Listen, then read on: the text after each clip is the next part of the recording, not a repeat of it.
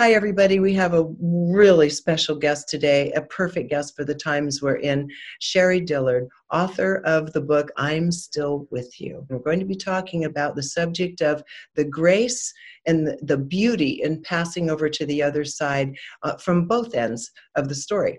So, first of all, Sherrie's been doing this for over 30 years, and she's done over 50,000 mediumship readings. And this, this is a lot of experience and is very practical and calm in the way she explains to us the variety of the experiences we happen. Uh, that happen to us when we arrive on the other side. So let's go to Sherry. Hi, thank you for having me. You know, I wanted to talk to you because, you know, I have friends call me. One of my friends lost in a year six men in her life, and half of them were young men in their 30s, overdoses, car accidents. Other people that I hear from in our community are losing family members and friends and children. Again, ODs, um, suicides, eh, COVID. I don't think any of us has ever seen a time like this when so many people are leaving the earth and in the most unexpected ways. And so this is this is right up your alley. So i would love for you to comment on in the large picture what you're seeing right now and what it's looking like on the other side. Mm-hmm. yeah.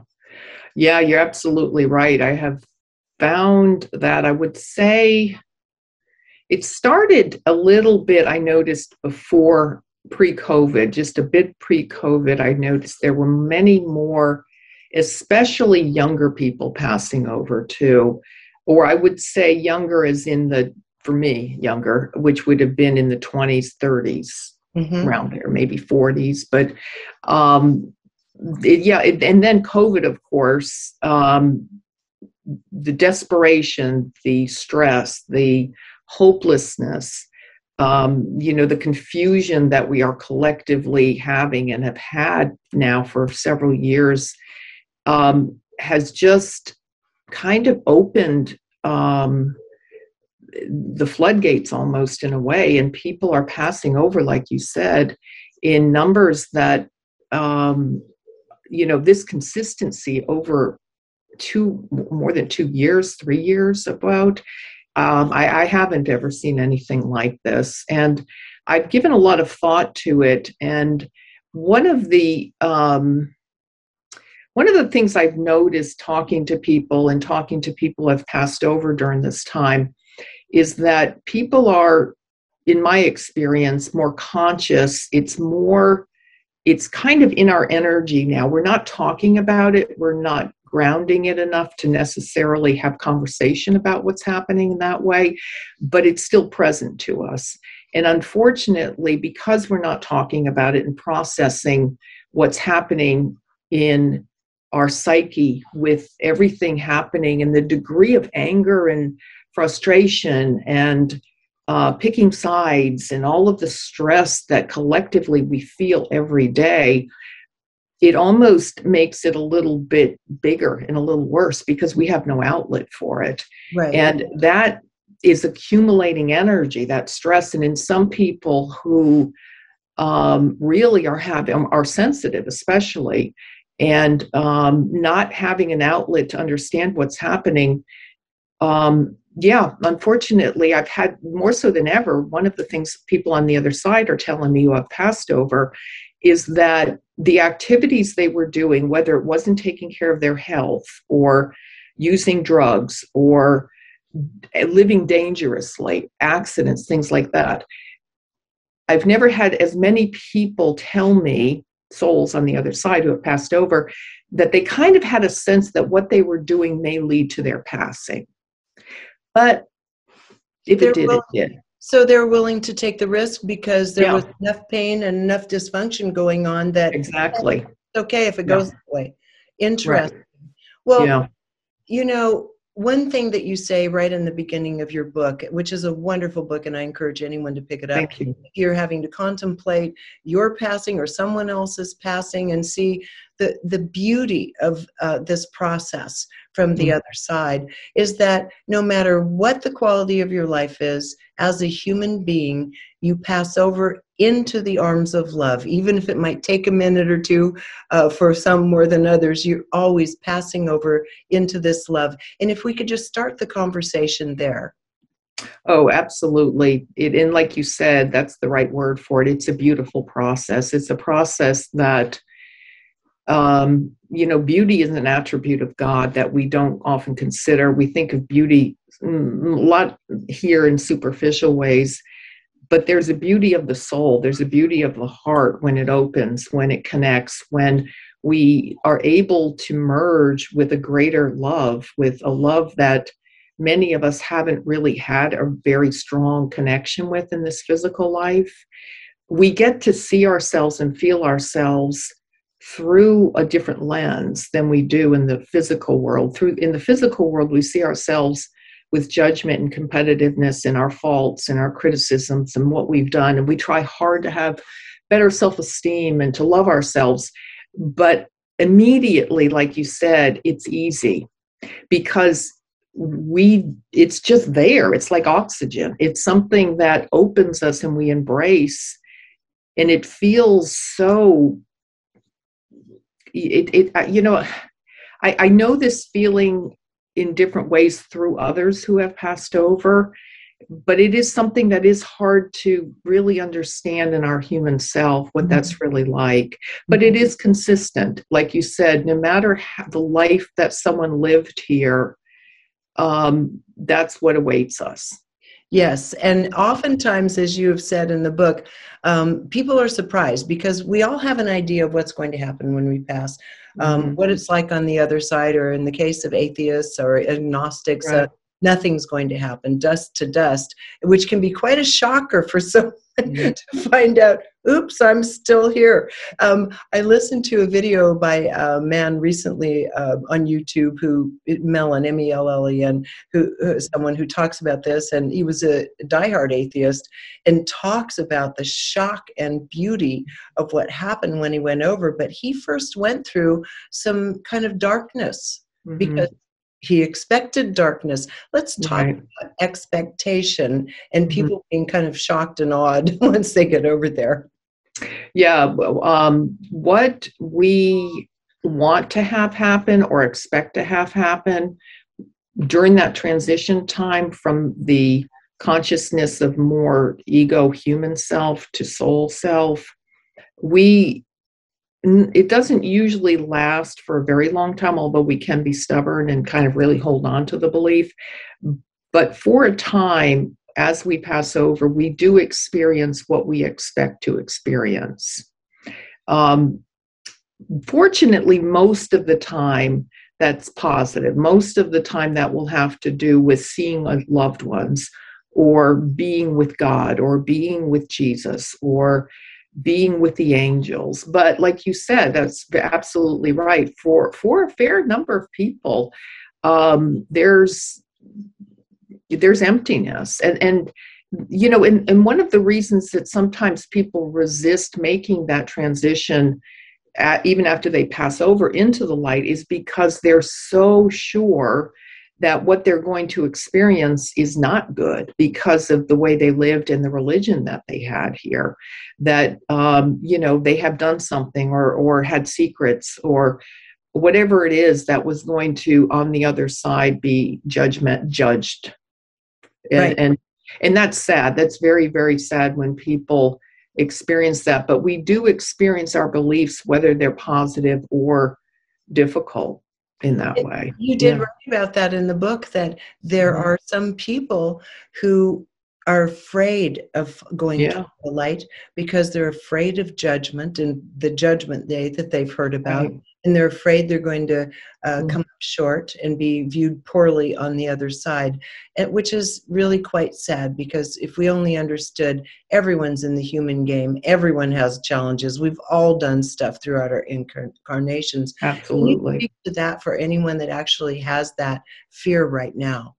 You know, some fear is normal. You know, it's the ego. The ego will fear passing over because it, it to the ego it is in a way, death, um, because the ego will not sustain itself in higher vibrations. So that a lot of the fear comes from that part of us that feels it is in charge, that feels that going into the unknown, it won't exist. But we have to remember that even despite the fear we may feel, um, there's a part of us that is the greater part of us is soul, it is spirit. And that part of us is connected to um, that higher vibration of love that is incredibly compassionate and far reaching. Yes. And the other thing that is very helpful, I think, too, and, and people tend to be able to um, grasp this more, I've found, is because, you know, we move from material consciousness, physical consciousness. Sometimes before we can go into spiritual consciousness, we go into mental consciousness, mind consciousness. And sometimes people will be able to better understand that much of what we've done, some of the lessons that we've lived, some of the um, heartaches we've had, have been with us for a higher purpose. That we've orchestrated that on some level in order to experience something that in some way would benefit our soul.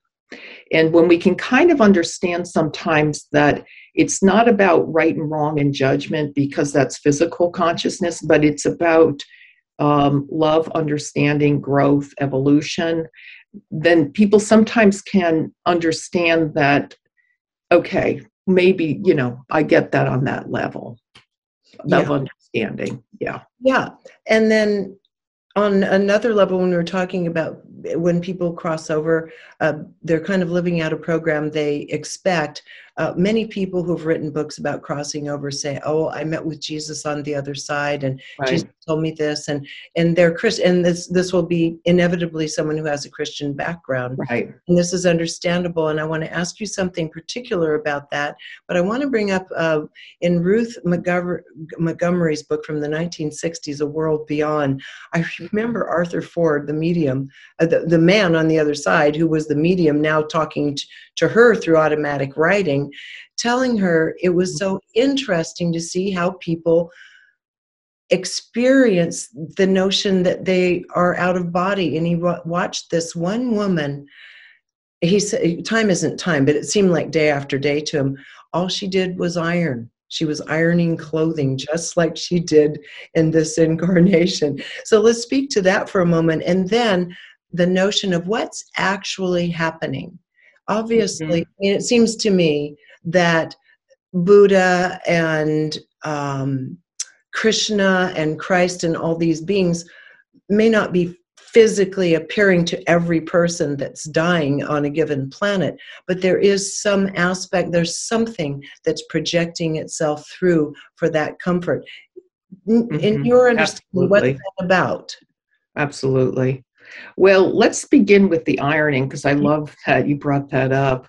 Um, and I talk I talk about this a little bit in the book too about how yeah we can completely recreate the life we had here, and a lot do a lot do. The people that have not had a higher understanding spiritually or even invested much of their thought or um, experience with that usually will go to the other side and Sometimes I've found they'll go to a house that they loved in childhood. They'll even go back to their childhood, a time when they felt the best, and they'll live near their grandmother or someone, um, or they'll be in a marriage situation that they had a long term marriage with, and they do the things they did here.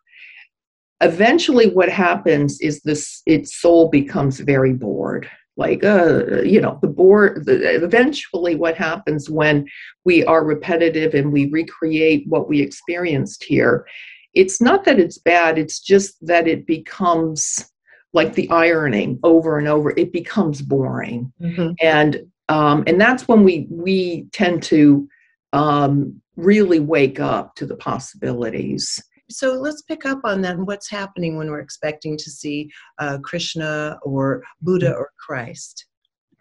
Well, um, what I found is that um, the form that we see is uh, I don't want to say it's a projection because there is something of substance behind that. It is a loving presence. Um, a lot of times, spirit will um, come to us in the form that we will accept, that we will open our heart to. And if we trust and love Jesus, then you know the all that is the the great spirit whatever we want to call the creative force of love that is so much greater than the human self will come to people in that form. Now, what's interesting though is a lot of times people will tell me that their spirit guides are incredibly handsome. Yeah. And I've had I've had clients say, you know, I think I'm falling in love with my spirit guide. And they're a little embarrassed about it and almost like well is that natural? And and the funny thing is is absolutely they do that purposely so we do fall in love with them. Falling in love in the other side is what we do. And it's not about one person we fall in love with and we have all the drama. It's really that feeling of that complete surrender to love. And so some people will feel too when they pass over that they encounter these incredibly beautiful angels you know beautiful and they fall in love with them.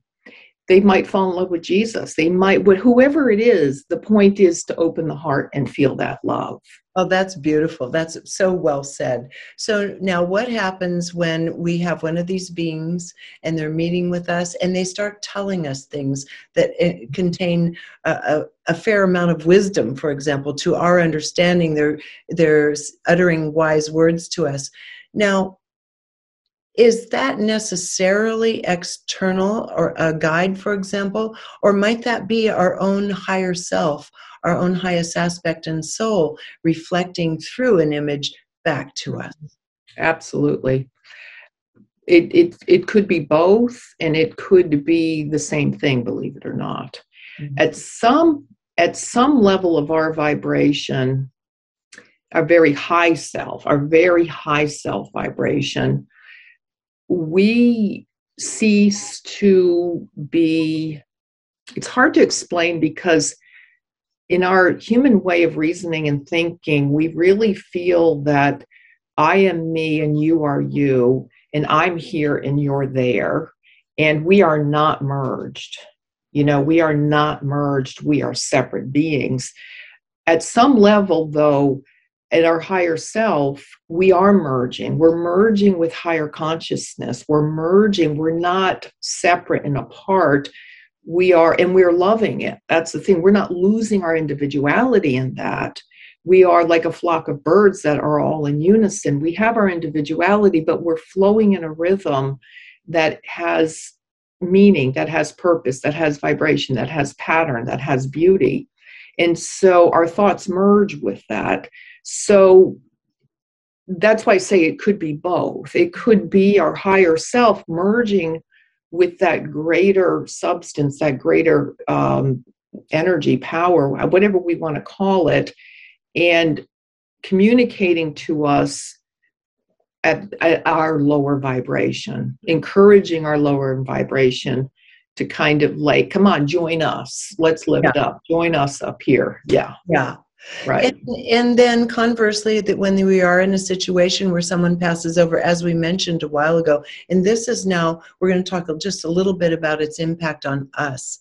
Right. And that is when someone passes over and they're unsettled or confused or afraid to go with the light and haven't really loosened up in to let the process take them forward that mm-hmm. we ourselves can often feel the state of where a person is that we've been close to once they pass over, whether it's that or whether there's a joy in the release. Can you talk about that a little bit? Yeah, I. I, that's one of the beautiful, beautiful.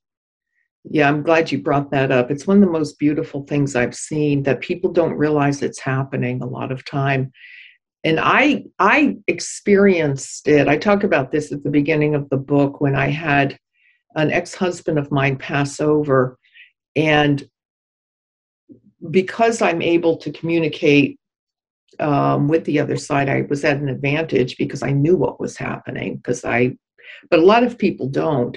But I felt it was, you know, we would talk a bit, and I, I felt his transition into higher awareness, into understanding what he was experiencing and and what happened to him in the physical life in terms of the lessons and what his experiences were here when he um, was focusing on our relationship.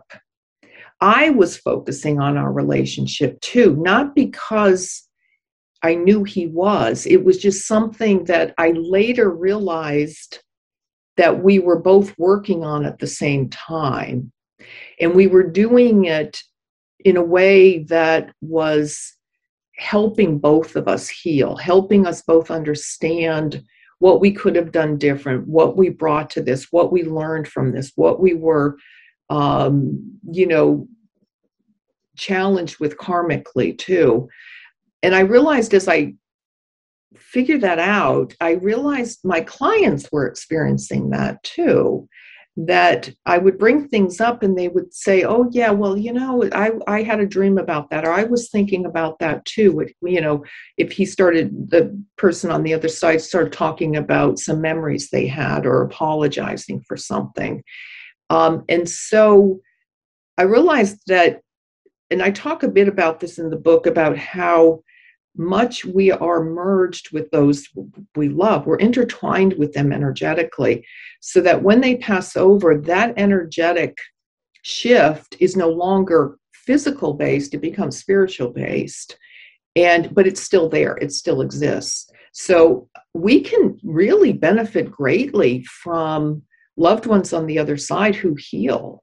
Mm-hmm. We really can if we allow ourselves to go along with that journey with them in our own healing with them instead of holding on to resentments, problems, things that happen, victimization, things like that. It, it takes a conscious working this, which is why I wrote the book and gave exercises on how to do that. Um, and and you know, part of the motivation with the book too was that I thought, you know, we're we're not taking advantage really here of a wonderful gift we can have with our own happiness here in physical life because the other side can help us quite a bit with that. Yeah. Um, it, they really you know as we but we have to do the work with it too but there's an extra added um, presence and power that motivates it that that helps us along with it yeah and that's not something you hear often talked about and that kinds of no.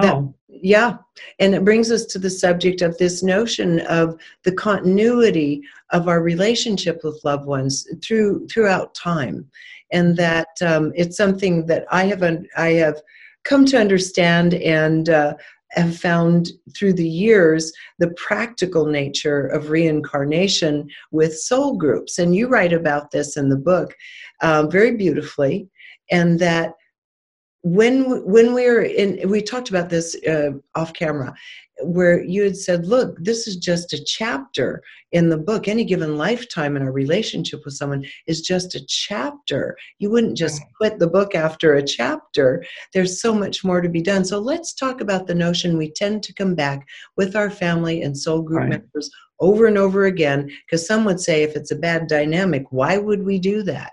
Yeah why would we do that? Because um, our souls in charge. And we're you know that's why is because we certainly on an ego level would not want to do that but um yeah it, we definitely it's challenging. Uh, it's kind of you know we realize actually how powerful we are when we realize that we kind of set up our difficulties knowing that we can get through them knowing that that that that's what is going to bring our power out is getting through them to help us to realize who we really are. It's not done to cause us pain and problems.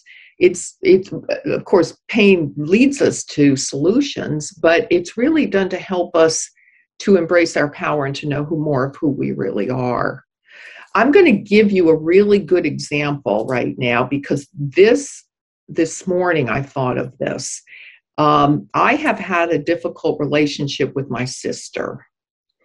Um, she's a little older than me, but from the very beginning, it's been I don't feel I've engaged in this as, as much as she has, but very competitive from her. But again, I probably have. But this past week, um, which I'm not going to get into great details about this, but she has kind of triangulated me with my one of my brothers in the way that um, I'm I'm kind of cut out of it. It's they, you know, I'm just not invited. I'm just, right. you know, and my feelings were hurt. Um, I'm not even told about things they're doing, and she lives very close to me, and you know, it's just become difficult because I've I, I've not been a part of this. I haven't had the option to be.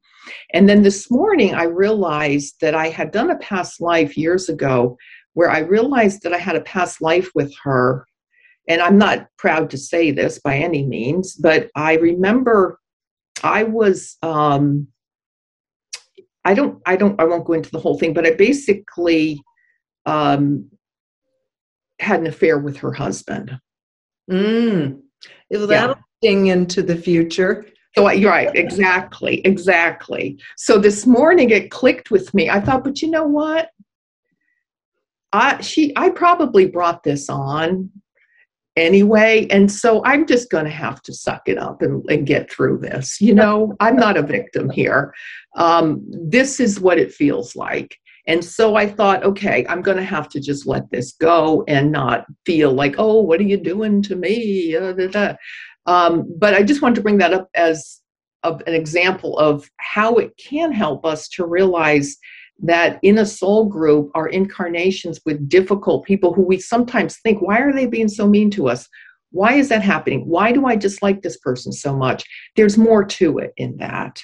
Oh, yeah. And yeah, there's so much more to it. And when we can get to the place where we can accept that that is something that we do need to experience, and that's a hard place to get to, and it's not saying I deserve it. There's a very big difference, you know, but saying, "Oh, I deserve yeah, mistreatment," absolutely. or saying, "This is an experience I can move through and be better for it."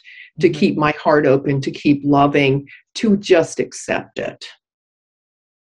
I hope you're enjoying this video because if you are, there are dozens more like it on my site, all supported by people like you. So if you'd like to keep this work rolling in and join our community, just click on the Patreon button at reginameredith.com. That also gives you access to insider commentary, my live book club, and other live events with special guests. So join in. Thanks. I'll just toss in a little anecdote too from my son. He was just under four years old and one day um, I said I, I was thinking of a past life where I was aware that I had not been a very good mother to him. And uh-huh. this particular day, I was just feeling a little melancholy. And he was building, he was happy. He was building a fort with all the cushions on the sofa and love seat, right? Doing his thing. I said, You know, honey, I, I, I know I'm not very much fun right this moment, and I sh- don't ever want to treat you anything other than wonderfully because there was a time when I could have done better. And he just kept building his fort, and he said, with his little adenoids, that's okay, Bob. I did it to you too. No, or just like, what? he said, oh, yeah, when I was your daddy.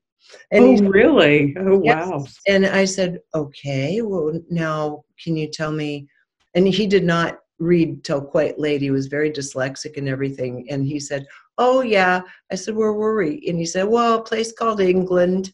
And I said, "Oh, and do you, can you see the house?" He said it was a little brick house, a real short brick house. And he started telling me his clothing and everything. And wow honey, where did when did you see this? He said, oh, I was supposed to be taking a nap at Busy Bee, his nursery school. and, he said, and he said, and I was, I, I saw this, and he said, and I, you were the oldest, the mommy died, and you were the oldest kid, and I used to beat you up because mm. I was mad. And I thought, interesting. So mm. then later on in life, I thought I was maybe a male. I was a, it turns out I was the daughter who reminded him of his deceased wife. And mm-hmm. so a lot of responsibility fell on me. So I, you know, I bring this up That's a great story. That's a wonderful story. Yeah, chicken mm-hmm. or egg. We come back in these cycles and do these mm-hmm. things until we learn. And if you have any other kind of wonderful, rich stories about this, because we're all in it, we're all in it. We're all in it. That's for sure. I would love to. People love stories. So, mm-hmm. any other anecdote you know of uh, to just kind of illustrate the incredible genius of the soul to keep wrapping us back into this? It is amazing. It is really amazing. Let me just say this though we I, I really, in my own experience, what I've really learned is that it feels to me that um, it's I used to think more that it's you know a lesson we have to and we do, but it's also but the lesson is always love too. Mm-hmm. You know, it's always always love, and I have to stay centered in that because I feel in this lifetime I came back with a charged, charged karmic group, my family group, and mm-hmm. others growing up. It has it was has been a very very difficult difficult um, uh, family, very difficult in so many ways. Geez, I have so many personal stories. Um, I, I, let me bring this one in though, because this was one of the most in, unexpected things that happened. I was um, oh, it's a long story. I'll keep it short though. I was going to a healer because I was having a problem with breathing. I kept choking for some reason, for no reason. And so we did this breathing work where I was breathing rapidly and at the same time going into whatever memories, whatever was causing that. And I went into this memory where um, my mother actually choked me and actually I died, which, okay. yeah, I was um, very young. And, um, and I just was crying and crying and crying. I remember it was so, but there was so much grief that I had been through that, that, you know, because I, I, could feel her anger and her wanting me not to be here any longer. Um, and I remember I was lying there and the healer was sitting next to me. She was very loving, very compassionate, and I'm like, oh, snotty and crying, and um, feeling really like a victim, feeling really like poor me. And I remember asking my guides as I lay, I was lying there, and I remember saying to them something like, um, I don't know, I wanted love, I wanted comfort for them like well basically like why did why did this happen? What, what why would i pick a that's what it was. Why would i pick a mother like this? Why would i do this? And i can never forget the answer because it stunned me and it still stuns me. My one of my guides said very loudly if you want to suffer about this suffer. It's up to you and I was so angry. I was so mad that this guy said this to me. I'm like, what do you mean I want to suffer? I don't want to suffer. And they're like, well, well, maybe you do. Maybe you do. I was like livid. And um, and then I said something like, well, then why did I pick this family? And the answer was so interesting. The answer was for the genes you wanted the you needed the genes of the family interesting and that brings up a couple points uh, yeah. I was listening to a reading of another friend of mine through um, someone I respected greatly, who was a, a very highly skilled channeler, and she was ta- asking about her son. She said, "We don't understand him. He has nothing in common with us," mm-hmm. and said, oh no he chose he didn't cho- he, he has not been in your soul group before. He chose you for the opportunity and for the genes. You would give him an easy path toward what he wishes to do in this lifetime. So you were chosen for that reason not because there's any familiarity um, or a previous connection with him. And which i thought was interesting then, in your book, you wrote about how souls who are of service and souls who are of a, an advanced nature will often come in to offer something special to a family to help break up um, really dysfunctional emotional patterns. Right. In the case of what you just said, to literally insert a, a, a, DNA into the pool, for example, of a family that has a particular chronic health issue in their bloodline.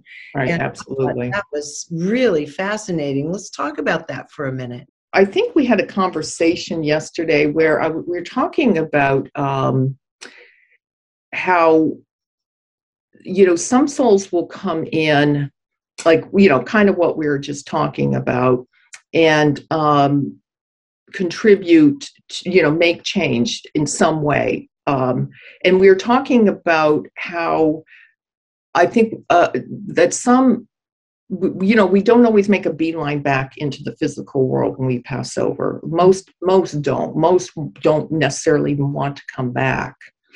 And i was thinking about it after our conversation because the exception to that is that the souls that have purpose here the souls that want to come back to make a difference are more likely to wave their hand sign up and say no i want to go back.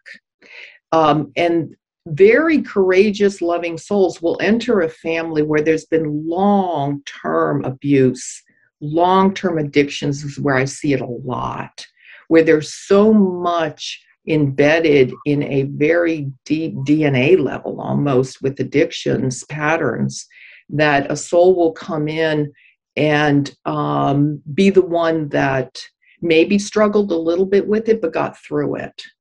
You know got through it and they they start to shift the energy of addictive energy too they or they like way showers within the tribe? Yeah they definitely um, and it's an act of love. It's an act of love to do that. And it's also like you know we're talking about an act of love to come into a family where there has been um, long-term specific illnesses too and to really lift the vibration. The funny thing is, those people that do that are usually really not very well loved in the family. well, they're usually strangers, just like the boy. Yeah, and they're usually, you know, they're either strangers or they're resented. Black sheep. The yeah. Sheep. yeah. The different one who's not understood. Right. And yeah. did you feel that way in your family? Because certainly you don't have a normal life. Uh, no, well, Oh, I was. Oh, there's no doubt. I'm still the black family, a black sheep in my family. Oh, yeah. yeah no and I a lot of people watching this who have chosen to go outside of coloring outside the lines and look for answers um, in other ways. Many, many people watching this right now will relate to that and feel the same way. And again, besides coming in to help lift a family or to come in because there's some DNA that you could use right? Or there mm-hmm. an uh, opportunity because of their educational history that you're going to be given access to something. Any other reasons why we might incarnate into a family in which we end up feeling as the black sheep? Well, I would say that we might need to have that experience in order to.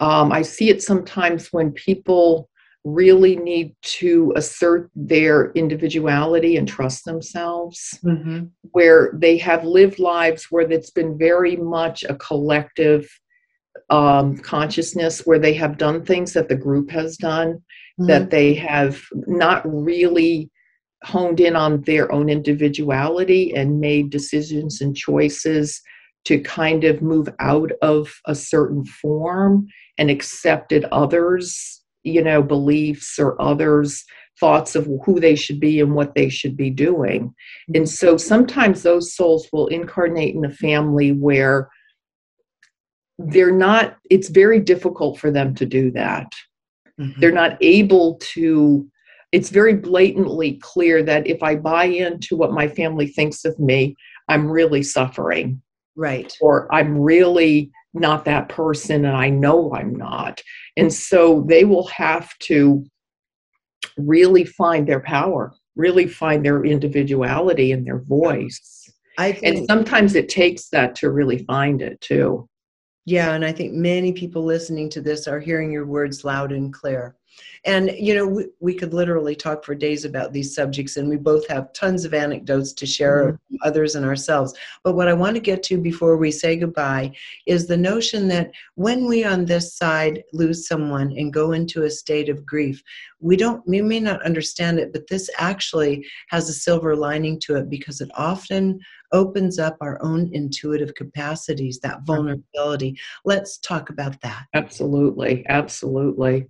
Absolutely. That's probably one of the consistent gifts that we discover if we are able to truly grieve, consciously grieve. Conscious grieving, and it's not easy to do, conscious grieving is really sitting with our pain and really letting ourselves, letting, feeling our heart, not closing it, not pulling it away, not preoccupying ourselves.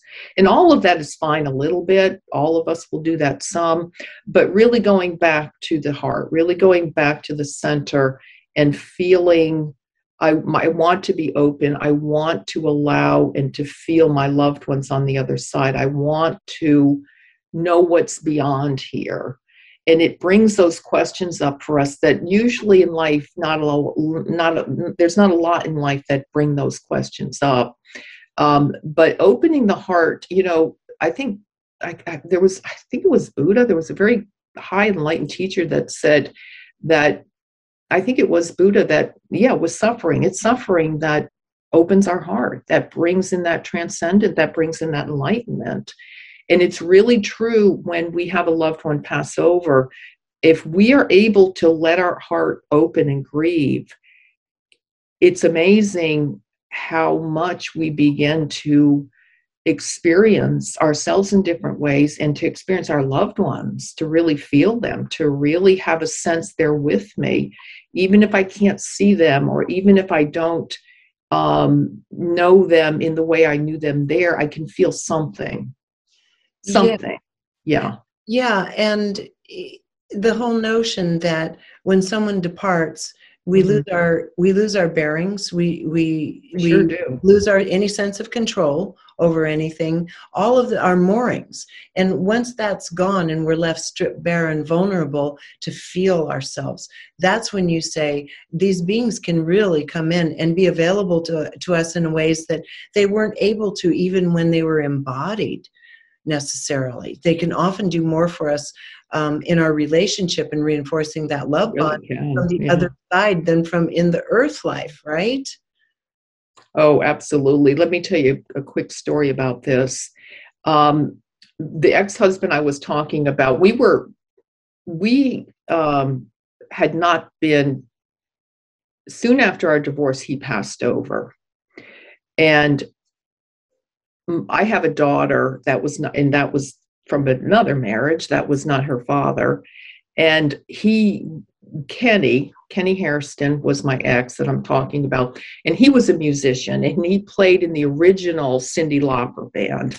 So he had traveled all over. There's videos of him. He was a great musician. After that, he did other, he went into composing. So he was this amazing musician and um, and he traveled the world with Cyndi at the at the whole girls want to have fun thing, and he would always say to me, um, "Your daughter is like my daughter. She feels like my daughter."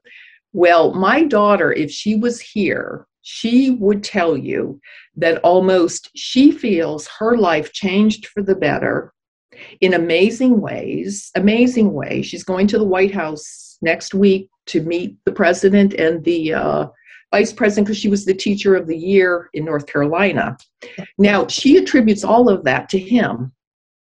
And one of the ways she does is because she says, Mom, I can't believe it. When anything good happens to me, or right before it happens, I hear the music on the radio that oh, I chills. I love it. Yeah, like oh, I always hear like girls want to have fun, or um, you know, whatever it was that he had been, you know, in the band with and singing, because he was also did vocals. And and my daughter is different than me in the way that she she buy she knows who I am, but she's a little bit more, you know, teacher of the year and, and this and that.